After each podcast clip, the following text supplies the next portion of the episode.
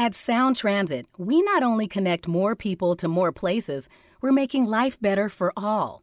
We're connecting diverse neighborhoods to an entire region of opportunities like jobs and school. If you have an ORCA card, you can just tap and go. We have reduced fares for seniors and riders with disabilities. For adults with lower incomes, check out ORCA Lift and pay just a dollar for your ride. To plan your trip or to learn more, visit us at soundtransit.org.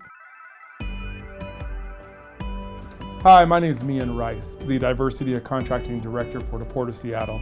As a public agency, the Port of Seattle serves the community, and our investments should benefit everyone who lives and works here. The Port is committed to equity, diversity, and inclusion, and to leveling the playing field.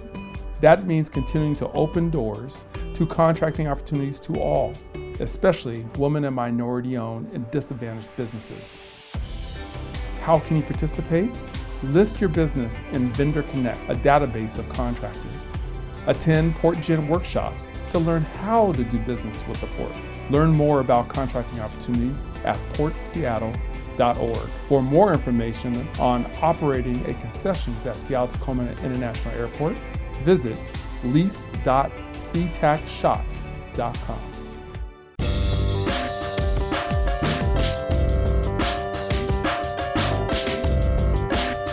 To Urban Forum Northwest with your host, Eddie Rye Jr. I have the distinct honor and pleasure of having the state representative from the 37th District on Chipalo Street, who has made headlines on a lot of occasions, all for good things. And uh, sir, I'd like to have you start off just uh, tell us a little bit about your background, where you're from. I noticed you have a 202 area code. Uh, so you've been around uh, DC and other places. So why don't you just share with our listeners a little bit about who you are? And uh, I know most of the people that uh, in your district know who you are because they voted for you, and that's why you're in office right now. Go right ahead. Sure, sir. sure. Thanks for having me on today, Mr. Riley. It's a it's an honor. Um, I grew up originally in DC, and so I grew up from elementary school all the way through high school in DC, and then went to uh, college in Rhode Island.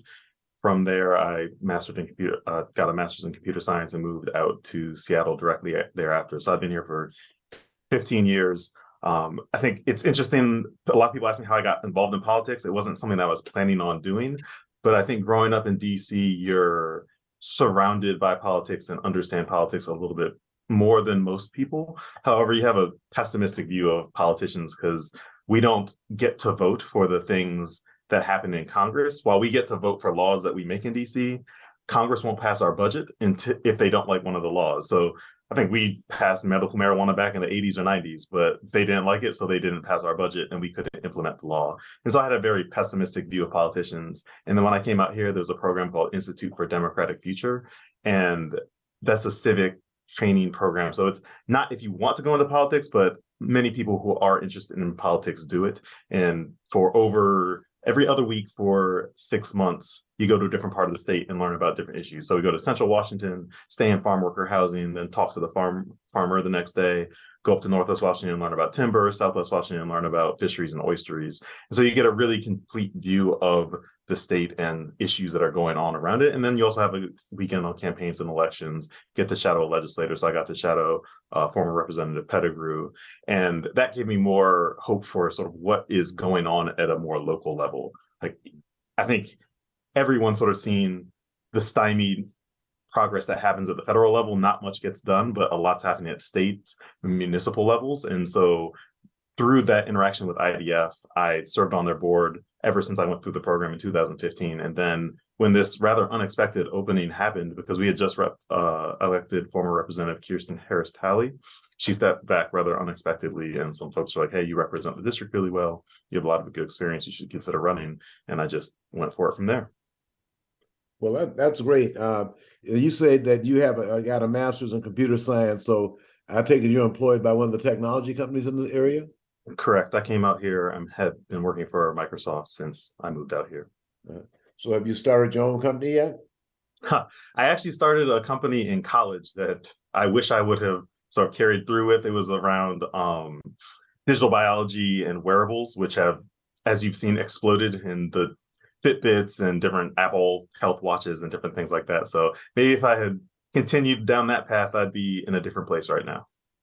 So, what are some of your uh, legislation that you've promulgated while you have been in the House?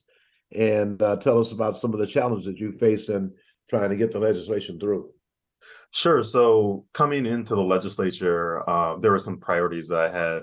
Number one, Washington State has the most regressive tax code in the country, and so I really want to work towards progressive revenue. And so that drove me to uh, look to be on the finance committee. And not only did I make it onto the finance committee, I made it to be the vice chair of the finance committee, and that has been really interesting to understand how we like the laws that we have around taxation and how we collect that revenue. And to- this session a wealth tax was dropped, and that's really exciting to see that moving forwards. Um, we have I introduced a, an estate tax, or better yet, we have an estate tax. I introduced a bill to make our estate tax more progressive, so adding additional brackets at the upper end and raising the rates on those upper brackets so that everyone's paying their fair share. And there's also a conversation around a increased real estate excise tax so that um, when folks are selling very expensive homes, they pay a portion of that profit into a fund that could be used for things like affordable housing. So finance and progressive real uh, income is really important to me. Um, the environment, we have a climate crisis, and we're starting to see more and higher impact climate crisis um, events pile up across the state. Right, like we've seen heat domes kill seniors. Droughts are threatening the financial solvency of our um, farms. We have atmospheric rivers and floods causing landslides, and we have to do something about that. So, joining the Environment and Energy Committee was really important. As part of that committee, I dropped a climate resiliency bill. The state has a climate resiliency plan, but it hasn't been updated for 10 years. And as we've seen, like smoke and wildfire, we have a new season called smoke season. And so we need to find ways to make our economy and our environment uh, more resilient to these climate crises. I also have a battery recycling bill.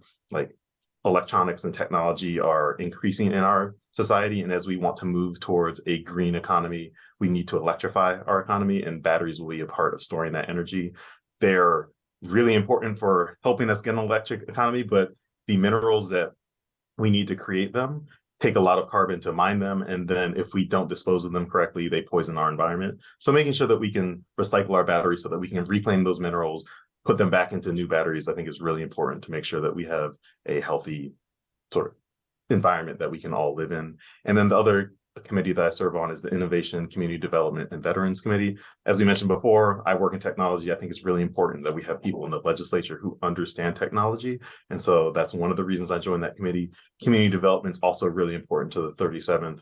We're one of the most diverse districts. And while home ownership has been a very effective tool for often white families to build generational wealth, um, small businesses has done the same thing for immigrants, refugees, and people of color. And so making sure that we have government that works for small businesses through this community development um, committee is really important. But those are just some of the committees I sit on. That said, there are plenty of other issues that are really important to our district, like housing. Unfortunately, housing was at the same time as the environment committee, but I was still able to sponsor bills like rent stabilization, missing middle, to address both the supply side, but also protections for our renters. And then public safety, as we know, we see different instances, for example, with Tyre Nichols um, and disparate impacts in of policing. I was able to introduce a traffic safety bill, which not only provided a grant program for people to fix uh, broken equipment on their car, but also reclassified a set of violations from secondary to from primary to secondary. So a primary violation is something that a police officer can stop you for. So right now you could be stopped for say a broken tail light or um, something hanging from your rearview mirror. However, those infractions don't really attribute to public safety or road safety. The things that do attribute to road safety are things like drunk driving. Right? We want our police officers to be finding drunk drivers. We want our police officers to be getting reckless drivers off the street. So by making certain secondary or primary violations that don't attribute to public safety, like a broken taillight, to a secondary violation, police officers would not be able to stop someone for those violations and then they would free their time up to fight things like DUIs and reckless driving. So that was another bill that I was very proud of. It did not make it off the House floor, but that does not mean the fight's over. Um, it made it farther than most people expected it. And so in the interim, I'm gonna definitely be doing a lot of work on that because I think that's really, really important, especially in this year where we had the most traffic deaths in Washington State's history. Well, Representative uh, Street, you had mentioned uh, you're vice chair of uh, uh, the finance committee, and you know we're talking about reparations right now. But to my understanding, uh, African Americans, African descendants of the United States enslaved, the people they're talking about reparations about who can trace their lineage back 400 years. 23andMe and other folks can prove what people used to stifle this movement over the decades. Now we have a response to that. But uh, wouldn't it be better if we started by at least being involved in the financial system? Uh, is there a black-owned bank in Washington State that you're aware of? I am not, but there used to be one up on 23rd and Union, and Right. I, That I've was 40 heard years ago. Of that was quite some time ago. Yeah, it was. Yes, Um, indeed. But yes, the, not only could we do a black-owned bank, we could do a state-owned bank, a publicly owned bank that isn't run for profits, that could then reinvest those um, that money into communities of color, BIPOC no, I'm just saying, like I'm talking about African descendants of the United States enslaved. That's what I'm talking sure. about. People who qualify for reparations. So For I'm sure. saying, as long as uh, we're not fully included in the system, you know, we can talk about reparations, but if you're serious about reparations, how come we're not involved in the economic system? Now, just to give you an idea, in 2020, uh, companies are owned by by by blacks, and I don't know if it include uh, uh, folks from the uh, continent, but uh, did 0.18 percent. It was so bad that Congressman Benny Thompson wrote a letter to the Attorney General and the Secretary of the Department of Transportation asking for an investigation. So, you know, uh, right now we have Democrats in control, but the results look like uh, the Proud Boys are in charge when it comes down to black folks. Uh, because, you know, to have that kind of disparity, uh, that's why we lost the, the central area Yep. because of that. Uh, and then they had uh, uh, when my great when my grandfather and folks came through, they couldn't get an FHA loan, but white families could.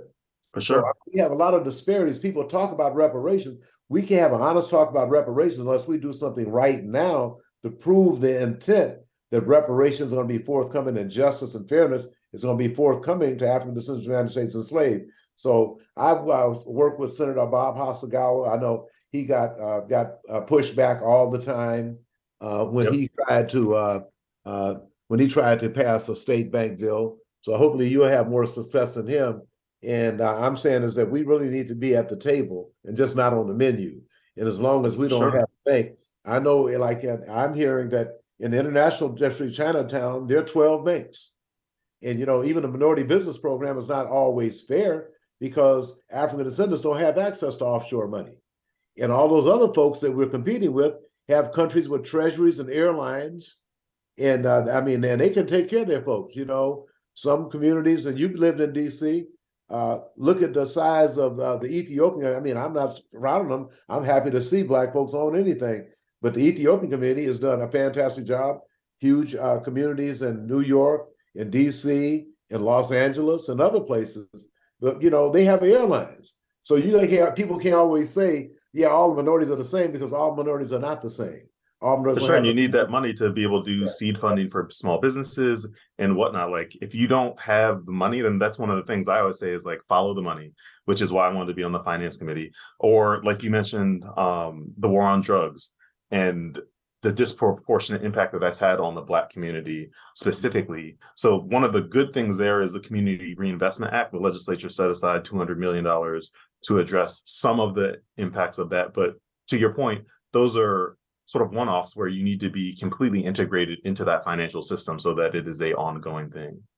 Well, you know, um, we've been joined by Bishop Reggie Witherspoon and also by uh, the distinguished pastor of the Seattle First AME Church, uh, Reverend Dr. Carey Anderson. And uh, gentlemen, I'm talking to uh, our- your state representative from the 37th district, uh, Chipalo Street.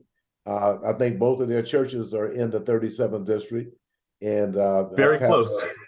yeah so so so i just wanted you to know who they are and uh we're going to be talking about uh, the 55th anniversary of the assassination of reverend dr martin luther king jr which was april 4th 1968 at the end of the program we're going to be talking about uh, four people who got put in jail on april 4th and that was elmer dixon larry gossett cliff wyatt travis slavers and uh, uh, uh, uh, uh, yeah cliff wyatt. Anyway uh, they put two brothers out of school out in Franklin, and then the principal was sending two young African American girls home because they had naturals. And he said, you can come back to school when you look ladylike. And we, like you indicated earlier, we're still fighting that fight. So uh, uh, our program uh, will air on uh, tomorrow on Thursday. So I want to let everybody know. Uh, uh, so anyway, I want to, I want you. You said you can hang on with us, sir. And we've Yeah, also sure. been joined by a new, a new reverend, a new minister, uh, LaNesha de who is also the president and CEO of the Northwest African American Museum, and she will be co-host, co-emceeing with me uh, next Tuesday, April fourth, at the Holgate Street Church of Christ, as we have a day of remembrance and remember some of the people who made a way for us in, in Seattle and Washington State. And uh, so we want to uh, acknowledge them, but also acknowledge the fact that it's been 55 years since Dr. King's assassination, and he and he was a member of the clergy. A lot of people, he was a civil rights. He also, but it all came out to church. Uh, no telling where we would be if Dr. King would have had social media back in the day, because people had to walk through the rain, the sleet, the snow to get to the church house to hear the meeting firsthand.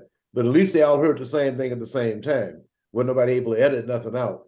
So uh, I want to go to uh, uh, to uh, Bishop Reggie Witherspoon, who will be the speaker. Matter of fact, the last event we had, the gentleman from First CME kind of lit the crowd up, and we're trying to motivate people to get them engaged in civil rights and fighting for their rights. Because we did not get it over by just being nice and kind with our heads down and shuffling along. We had to stand up and do some fighting. So, Bishop Reggie, thank you for joining us. Uh, I want to have you go ahead and make the first remarks, sir, since you're going to be uh, delivering uh, the, the speech on uh, next Tuesday on the 4th. And I'm glad you uh, changed everything around to make sure you could be there. So, welcome Yeah. to Urban Forum Northwest. And let's hear a few remarks from you, sir, about the impact Dr. King had on you. Well, I wouldn't be doing what I'm doing without him. Quite frankly, I, I mean that. I was an a, an avid student of what he proposed, what what he espoused, and I think it has made me had a lot to do with making me the the, the uh, spiritual man that I am and the leadership role that I am in. Uh, my thing has always been here. We are 55 years later after his untimely death. We have to uh, really grapple with some some really um, tough questions. Where are we?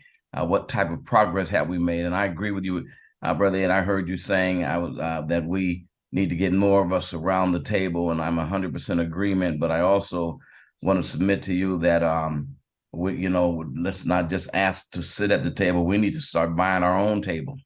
And I think that's one of the things that we have got to get to. One of the big victories uh, our, our the, you know the white race has the slave master has has accomplished was to keep black folk divided and polarized. And I think we're at a place now where we must understand we are indeed better together. And I believe Dr. King would espouse that 100%. And matter of fact, he did. Look at what one woman, Harriet Tubman, that that great abolitionist did. One woman, Eddie, friends, what could we do if we come together? We need to demand to be at the table, but we also need to be need to be commanding some things. And so uh, he's really helped me to understand that any and everything and all things are possible. And I'm looking forward to getting together on Tuesday and discussing, you know, and you know, I mean, we're in such dire straits. We got people on the right who are who are justifying why they don't want to discuss critical race theory and just so many you know they're ignorant in so many ways. And and and you know you discuss slavery in schools you were happy to do so but don't want to discuss critical race theory which does not indict individuals in their in what they it's a system that critical race theory is after and it's very accurate. So happy to be with you my friend and looking forward to uh, hearing from these great people as well and looking forward to what's going to happen on tuesday Okay, we'll go to, to Dr. Carey Anderson, Miss LaNesha, because you just crossed the path the other day, but you've been doing outstanding work in the community. We're proud of you. So, Dr. Dr. Uh, Reverend Dr. Carey Anderson, the first Seattle First AME. First of all, let me say uh, good afternoon to everyone, and certainly Eddie uh, Rye has been on the front line for many, many years. And to my esteemed colleague and brother, whom I love very dearly, Bishop Right. Witherspoon, the work that he's doing, and I'm so excited about State Rep Chipalo Street. We we've uh, shared together in my office, and wishing him well in his work down at the state capitol. And to my dear, dear sister, Reverend LaNesha, Reverend Dr. LaNesha. I mean, she's just doing an outstanding job. She's the new assistant pastor at New Hope. uh, Missionary Baptist Church here in the city. So all of these distinguished people, I'm just glad to be in the number. And as we are looking and celebrating and remembering and reflecting on Dr. King's assassination, uh, I'm I'm reminded of the old adage, you can kill the dreamer, but not kill the dream. So we've got to continue to exemplify his ideals. Of course, he was with sanitation workers talking about jobs. I am a man and I am a woman. And so we've got to highlight those things now and look at the job market, look at how we are X'd out, being X'd out, being unincluded and so I'm just excited to be a, uh, available to be a part of Bishop Witherspoon's presentation. I'm going to sit there with my bells on and uh, hearing what this great man of God has to say to share with everyone. So I'm glad to be here, Brother Ryan. Thank you. I'll, I'll let you know Representative Street was at uh, the Black History event, uh, Pastor Anderson, when you spoke. Now to our newly or, ordained Reverend LaNesha DeBardelaben, uh, President and CEO of the Northwest African American Museum, and also was chair of the board of all the Black museums in America. So you know she's a dynamic lady. So go right ahead, my sister. Brother Eddie, thank you so much for having the Northwest African American Museum on today as a part of the commemoration event on April 4. We're just delighted to be here with Representative Street, Bishop Witherspoon, Reverend Dr. Anderson, and all of the listeners. We are looking forward to honoring and celebrating the life, the leadership and the legacy of Dr. King. But this still is Women's History Month. This is March. And so we also remember all of the Black women who helped to um, elevate the dream and keep the dream alive even a- after April 4, 1968. We remember uh, Mother Alberta Williams King, Dr. King's mother. We remember Sister Christine King, his sister. We remember the wonderful uh, Coretta Scott King. We remember Yolanda King and, and uh, the wonderful Reverend Bernice King, who's still carrying on the the torch. And we remember those women who were active in the movement with him. We remember Rosa Parks and, and Septima Clark and Ella Baker and Dorothy Height and Fannie Lou Hamer and all of the women who, alongside Dr. King, who helped to uh, elevate equity and opportunity in this country. And so we come together to remember and to uh, make a path forward together. Very, very well stated because that reminds me of uh, uh, uh, uh Bishop Witherspoon's uh, one of his members by the name of Angela Rye. Uh, she did a, a, little video on woke, and boy, I tell you, people need to see it. I tried to post it. Stephanie Ogle, who is my tech technical lady, I can do very little with technology without her. So I'm gonna make sure she has that put up on my Facebook. And people need to see that because they had a sister MC was interviewing a lady that came out, white lady, made these statements and she couldn't explain what woke was. So you know, it just goes to show you, you know, people grab something and run with it. So I want to first, uh, first of all, ask uh, the three of you if you have a question or a comment for Representative Street from the 37th District. Well, I want to say first, thank you, man, for your work. One of the things I espouse, and I'm really, really, really, really moving more and more in that direction, is we need to start raising up our own politicians. We literally do we need to start raising up politicians. And so I want to encourage you, my friend, to not forget who you are.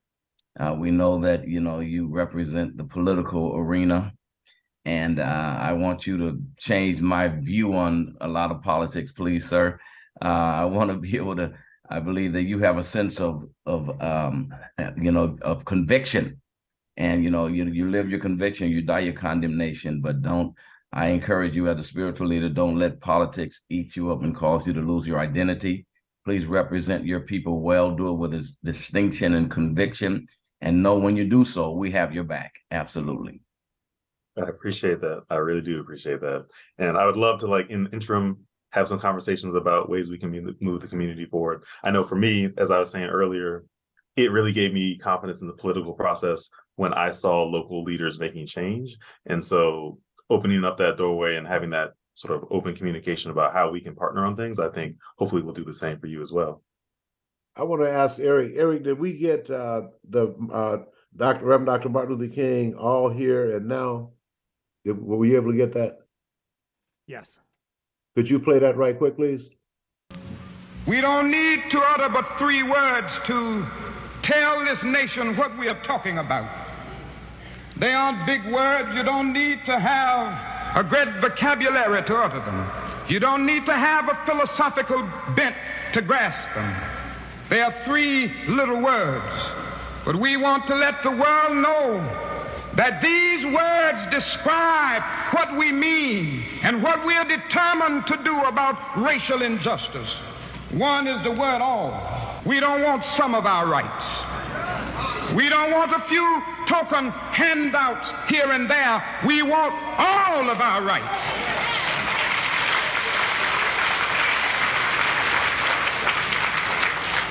The other word is here. There are some people who, who, who say that we need to go back to Africa. And then there are some others who tell Negroes in the South to leave the South. You can't be free, so get out. But down in Alabama and Mississippi and Georgia and South Carolina, we are saying something else now. We want all of our rights, and we want all of our rights here in Alabama and Mississippi and South Carolina.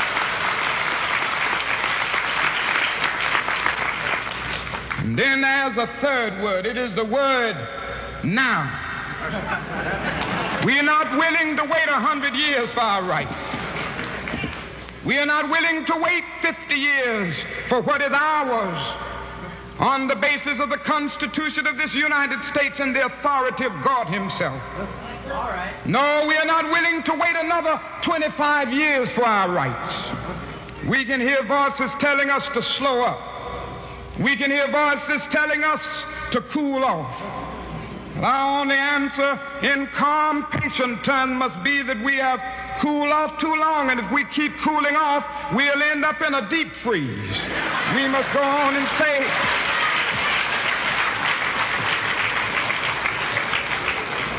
No, what we are saying to this nation is that we want all of our rights. We want them here, and we want all of them not next year, not next week, but we want them now at this hour. This is what we're saying.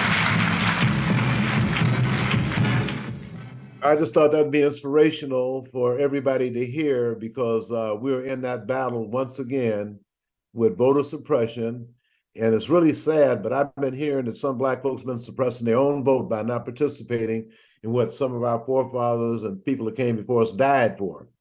And I don't think we can let anybody forget that. Uh, as a matter of fact, if we wasn't voting, uh, you know, the 37th district has changed at one time. But I remember when, you know, uh, the 37th district was about the only chance we've had until uh, Jesse Wineberry knocked off an incumbent in 1984, inspired by Jesse Jackson and won won the race on the 43rd district. So, uh, uh, in terms of uh, any kind of uh, of action, uh, what would any of the three of you suggest that that we do to ensure that we participate in the economic system? Well, one of the things I like to share with us, uh, Brother Rye, is that first of all, it's an excellent question. right here in Seattle, for the residents of Seattle, take advantage of the democracy vouchers. As a city of Seattle resident, you have four $25 democracy vouchers that you can utilize to uh, mark for the candidate of your choice for city council. Uh, the 37th district uh, comprises District 3 in the Seattle City Council race, and it's a wide open race. There are several candidates that are running, and they need your support. Do not accept defeat by default. Utilize your God given right and plus your free right. This is a, a, city ordinance that was put into place. You can u- utilize those vouchers. It's not trash. Don't throw it away. And then, as State Rep uh, Chipalo Street had talked about the 200 million that is now in the budget. Well, there were grassroots uh, personalities that helped to sponsor that and to push that. I was in that one of those pockets. And now, since it has been codified, we need to utilize our collective strength and let us submit to get a piece of that $200 million to rebuild our infrastructure in the Black community, rebuild our businesses, start businesses, and help us to launch new ideas to uh, help us uh, build wealth and create wealth. So that's my two cents, and I'm sticking to it. Reverend uh, DeBardelaben, Yes, Brother Eddie, thank you for playing that clip of Dr. King because we often remember his words, the fierce urgency of now. But that clip allows us to really broaden the, the notion, the fierce urgency of all here and now. And one thing that we can all do uh, right here and right now is to spend our dollars with Black businesses. If we can intentionally, before the end of this week, find a Black business to spend your dollars and invest your dollars in that Black business, that is one way that we can bring economic empowerment to ourselves and to our community. Exactly. I hope we, and Bishop Reggie, before yes. we go to the, the elected official, we go to We'll yeah, no, I think you couldn't have said it any better. Both of you, Dr. Carey Anderson, my again, my good friend. We um we we have kindred spirits, and you you um you nailed you nailed it. We we need to support our own business, man. We you know what I keep telling people we we got to get kill the slave master in our minds. And uh, you know, Carter G. Woodson, you know, in the book The Miseducation of the Negro, he said if you control the mind of an individual, you don't worry about their actions and our minds have been controlled to not support one another. I think our dollar doesn't even turn over one time in our community. That therein lies the problem, friends. If we can get our people to support our businesses, our economics would just skyrocket astronomically. So I think that's one. And two, there is money out there for us. We need to get our right people in the right places to find out where that money is. And then we need to go ahead and demand what's rightfully ours. I think those two things are mandatory and necessary. But it needs charity starts at home. Let's start supporting our own businesses. Bottom line. Uh, I want to ask uh, Representative Street, what is the process of uh, establishing a state-owned bank for that would be black-owned and black-controlled? Is that so something through FDIC, through the federal regulators, or what? So one of the things I want to look at this in this interim is what it takes to do the state-owned bank. One of the limitations that people have hit so far is that in our state constitution we have a prohibition on gifts of public public money to people other than the poor and indigent so generally when a bank gives a loan that's viewed as a gift of public money. So we need to figure out a way around that. And so one of the ideas is making sure that when they give loans it's for things like low income housing or student loans to people who are in need so that we can get around some of the limitations in the constitution. But one thing that is hopefully coming up i want to give a shout out to uh, representative jamila taylor. She's working on the covenant homeowner reinvestment act which would provide um, down payment assistance to folks who have um, can show that they are from Washington State because we know through research there's more than 40,000 racially restrictive covenants. And since we can show that harm to our community and other communities of color, um, we can collect a tax which would be on the document recording fee, have a pool of money which can then be distributed to anyone that can show that they have been here for a couple of generations. So I want people to start getting that documentation ready so that when we pass it, you can just come out and automatically sign up and get some help for a down payment so that we can bring people back to our community and have home ownership, which is another way that the white community has built um, generational wealth over time. And we need to do that in the Black community as well. If we can get more than 0.18%, that'd be a good start of the state's business because we do pay taxes. And this has been allowed to fester for years. And unfortunately, it's happening under Democrats' control. But I mean, uh, even uh, I mentioned earlier, Congressman Benny Thompson wrote a scathing letter uh, to uh, Merrick Garland, Attorney General and Secretary of DOT, uh, Pete Buttigieg, in, in, in, imploring them to do an investigation into this uh, widespread discrimination in this state. So they paid. There's always a disparity. So we've had nine disparity studies. Two private studies all say the same thing: African descendants of the United States enslaved are being discriminated against. So now I understand there's another study that's underway right now. I don't have nothing against the sister doing the study. She's, I know the studies are made her a multi-millionaire, but you know, uh, the thing about it, it's got to be more than consultants. Uh, the other sad thing is that I'm hearing that over 60% of the African American males drop out of the trades by the third year. Our mm-hmm. contractors come out of the trades. Once you become proficient as an electrician, you can become an electrical contractor. The same thing with a carpenter. The same thing with a sheet metal guy. But the thing is, is that if they get ran out, you know, last year we had two instances of nooses hanging in the workplaces. One at Meta, Facebook headquarters. The other was at, at Microsoft. They had five nooses hanging over this lady's uh, African American lady's uh, workplace. So, uh, you know, the unions say, well, you know, like the Redmond police said they were going to do a hate crime investigation of James Myers, who was uh, the brother over at, at, the Facebook headquarters. Meta is what they called it. Uh, I haven't heard no results from that from that uh, hate crime reservation, or if it even happened. And then the other thing is that these are union members, and we just have to, you know, a lot of these union members, especially in the trades, are not friendly to black folks at all and there seems to be very little that can be done about it. Uh, you know, I, my father was uh, belonged to the only union a black man could belong to. He was a Northwest organizer for the Brotherhood of Sleeping Car Porters, organized by A. Philip Randolph. The only union a black man could belong in. They let no women in unions back in them days. But every time they needed us, we showed up. Look at World War II, Rosie the Riveter. A whole bunch of sisters out of Boeing put together airplanes to, to help this country. And not to mention, uh, like right now, I make a lot of people upset there should not be black troops anywhere else in the world fighting for somebody else's freedom when they don't have the freedom here. Our enemies are not foreign; they're domestic. So uh, you know that that's my spin on things. I see Hayward Evans, the co-convener of uh, the MLK uh, Commemoration Committee, has joined us. Hayward, are you there? I'm here. Yes. Okay. I, well, I, if I may, I love this conversation going on, but until there's an enforcement mechanism, either you give these people a reward for hitting those uh, uh, goals to have more uh, participation of people of color, or they get punished. Because all I hear, Eddie, is pontification. You know, we've heard this conversation. Gee, all my adult life going back to college. So they say we're going to examine it, we're going to write a report, nine plus disparity studies, all saying the same thing, and the money still hasn't been issued. Then they let one or two people get through the cracks, and you're supposed to look up to them, but what happened to everybody else? Gets kicked to the curb. But anyway, that's a sidebar. Okay, so anyway, uh, I want to go over the program for Tuesday at uh, Street Church of Christ on uh, 2600 South Holgate Street and Martin Luther King Jr. Way South. Uh, there will be uh, entertainment provided. We're going to have a meal before because, and I'm saying I hope the brothers and sisters don't eat and then go home. But anyway, Chef Jamil, Jamil's Big Easy, is catering the event. Uh, it will be already at 5:30.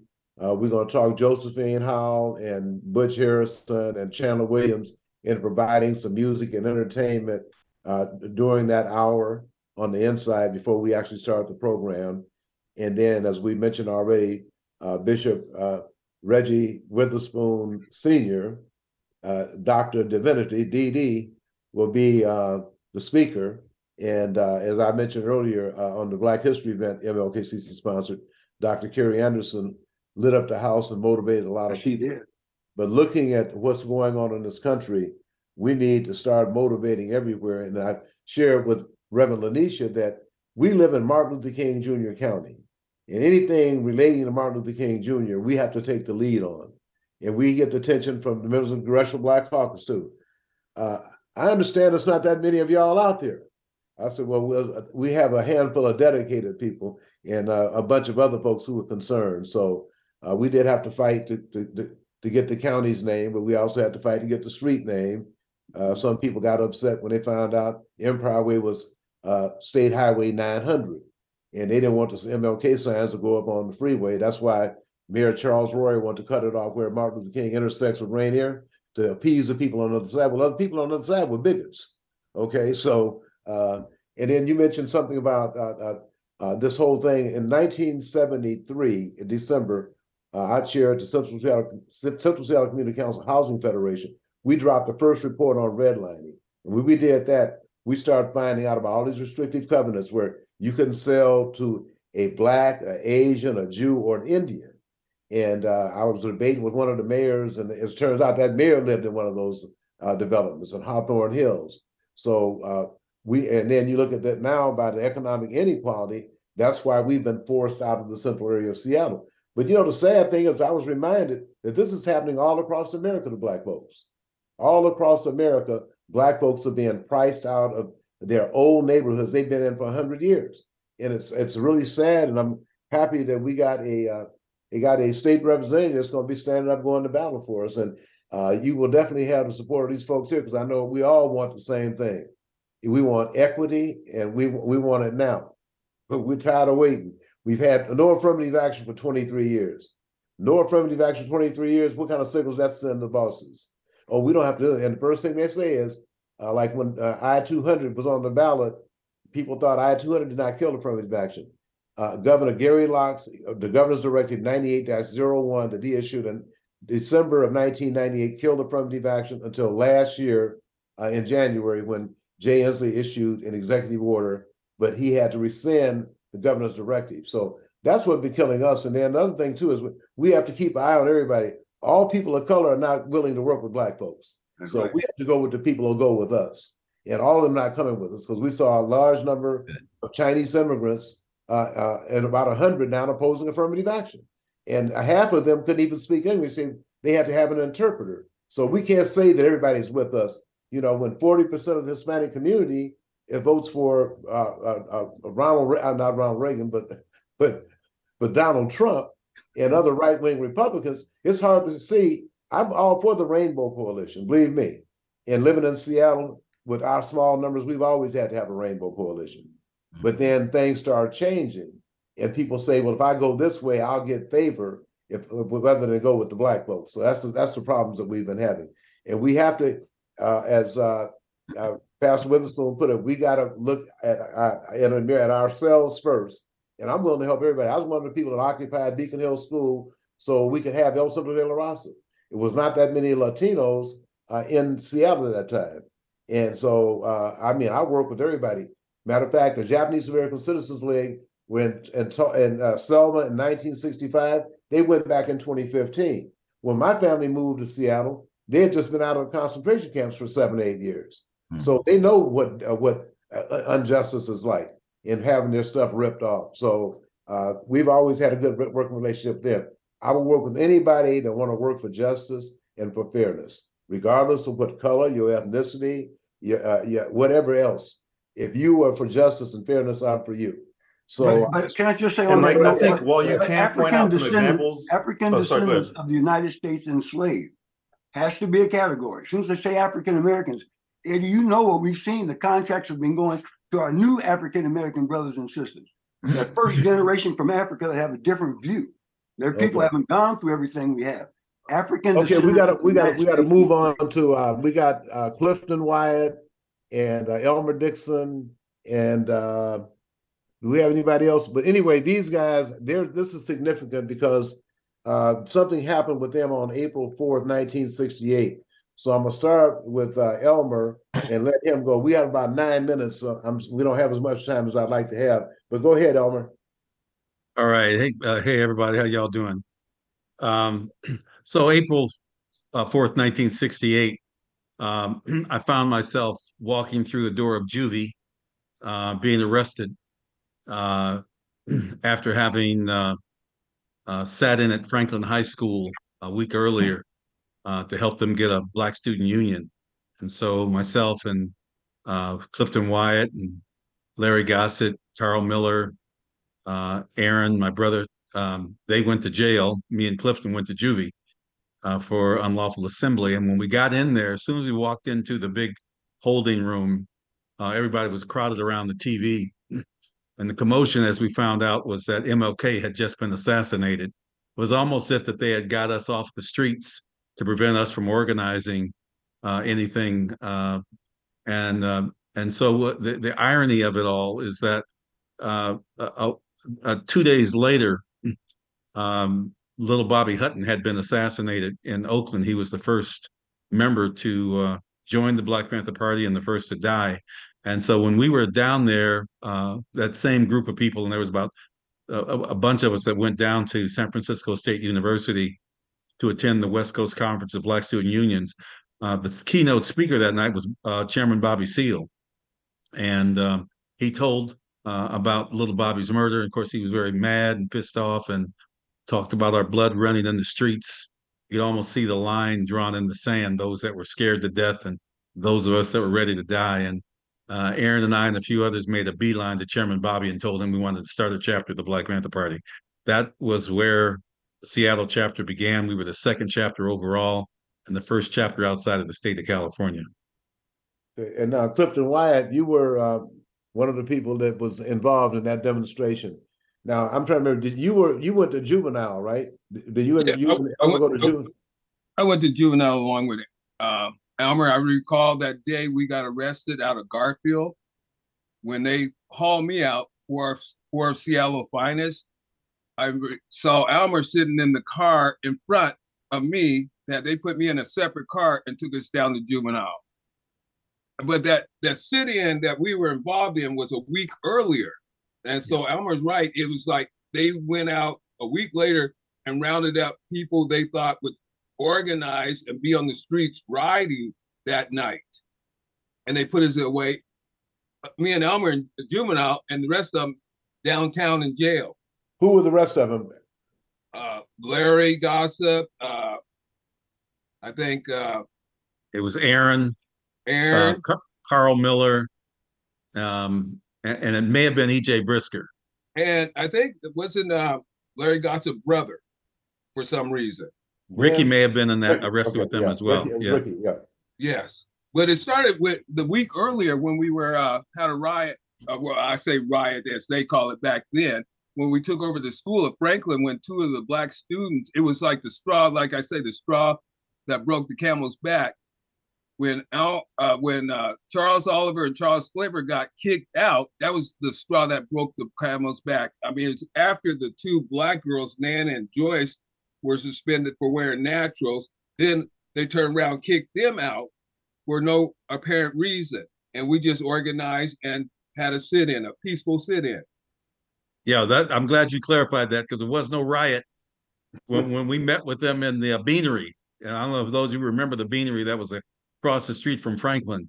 Uh, and they had called us from Garfield because we had the first high school black student union on the West Coast at Garfield High School that we had organized there. And they called Aaron and Larry from the UW. And they said, Well, we asked them, we said, So what do you want to do? They said, Well, we, we want to be Black uh, Studies program. You know, we want them to stop harassing us. So we said, All right, let's go. We walked right across the street, walked into the principal's office, told him to get out, kicked all the administrators out, and took over the office and told him we were staying until our demands were made. And uh, uh, the next day, we stayed overnight. The phone rang, and one of us answered the phone, Franklin High School, just like we were running the school. And it was the principal begging us to get out, saying, okay, you can have the Black Studies program. They can have a BSU. Please get out of my office. Uh, so it was a peaceful overthrow of the administration at Franklin High School. And if any of you recall, they had probably a thousand down at the old Seattle Stadium, the parking lot. They had a thousand police ready to storm the school that day. They they mounted up a whole over a thousand of them were going to storm the school to kick us out, to arrest us, to take us to jail that day. I, I will say um, now, 50 some years later, that um, when Aaron and I got out, uh, we snuck in the back gate up at uh, Broadmoor. Y'all know where Broadmoor is, the Oh, yeah. private community up there with the golf course, and went up on the 13th hole and uh, with a gas can burned a big giant BP P, uh, uh, uh, Black Power BP in the in the uh, in the grass on the fifth on the on the 13th hole to uh, dem- that was our demonstration and support and also our anger expressed over the murder of um, of uh, Martin Luther King. And the, Okay, you well- talk about fire. That same night, the fire took over the lumber mill that, that was right on the corner of Rainier, where Rainier and Martin Luther King Right. crossed. That that they burned the lumber yard down. Okay. That was actually Okay. a little bit later, but that's okay. Yeah. okay. Uh, anyway, uh, uh, like I said, uh, we, we're out of time. Larry Gossett's calling me right now. Yeah, Larry, you're a day late and a dollar short. But anyway, I do I do want to take uh, an opportunity to thank uh, Representative Chipalo Street for being here and, and uh, staying the whole hour and answer questions. I can't get him any other times, but it's good good to get him right now. So you got to you know all the people on here, so they'll be coming to you uh, su- suggesting legislation and some other things to enhance our community. So uh, Reverend Dr. Carey Anderson, thank you. Uh, Reverend LaNesha DeBardelaben and dynamic president and CEO of Northwest African American Museum, thank you. Bishop Reggie, tell the sisters behind that I said hello. Yeah, we're on Angela- vacation. She's Angela- you guys Angela were talking Rice about Franklin. She Yeah, was, I- I I, remember. So Hayward, Hayward, I'll see, see you a little later this afternoon, and then uh, uh, you hey, you have a good time down there in Tulsa, man. So make sure you stay away from Greenwood now.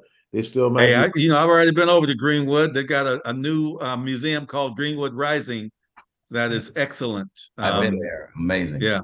And, and if I may, and if I may, that's why Thank you April very fourth is much. so critical. okay, but we're out of time, everybody. But I want to remember, remember all these events. I want to I want to thank Sound Transit's uh, uh, uh, Office of Civil Rights, Diversity and Inclusion, the Port of Seattle's Diversity Contracting Office, the City of Seattle's Person and Construction Services Office for their support, and the SeaTac Bar Group LLC, they own the African Lounge and Mountain Bar out on Concourse A. Uh, so I want to thank y'all, and I'll see you on Tuesday. And come by if you back in town, uh, Elmer Dixon. Right on. Thank you very much, Eric. Enjoyed you guys. Thanks. Okay, All right. thank you. Have a good day, everyone. See y'all. Power to the people. Yes, sir. All right. Blessings to all of you.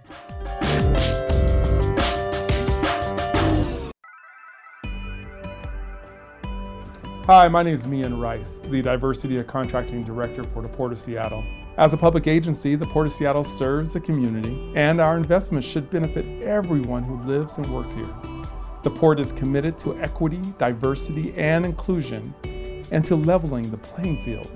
That means continuing to open doors to contracting opportunities to all, especially women and minority owned and disadvantaged businesses. How can you participate? List your business in Vendor Connect, a database of contractors. Attend PortGen workshops to learn how to do business with the port. Learn more about contracting opportunities at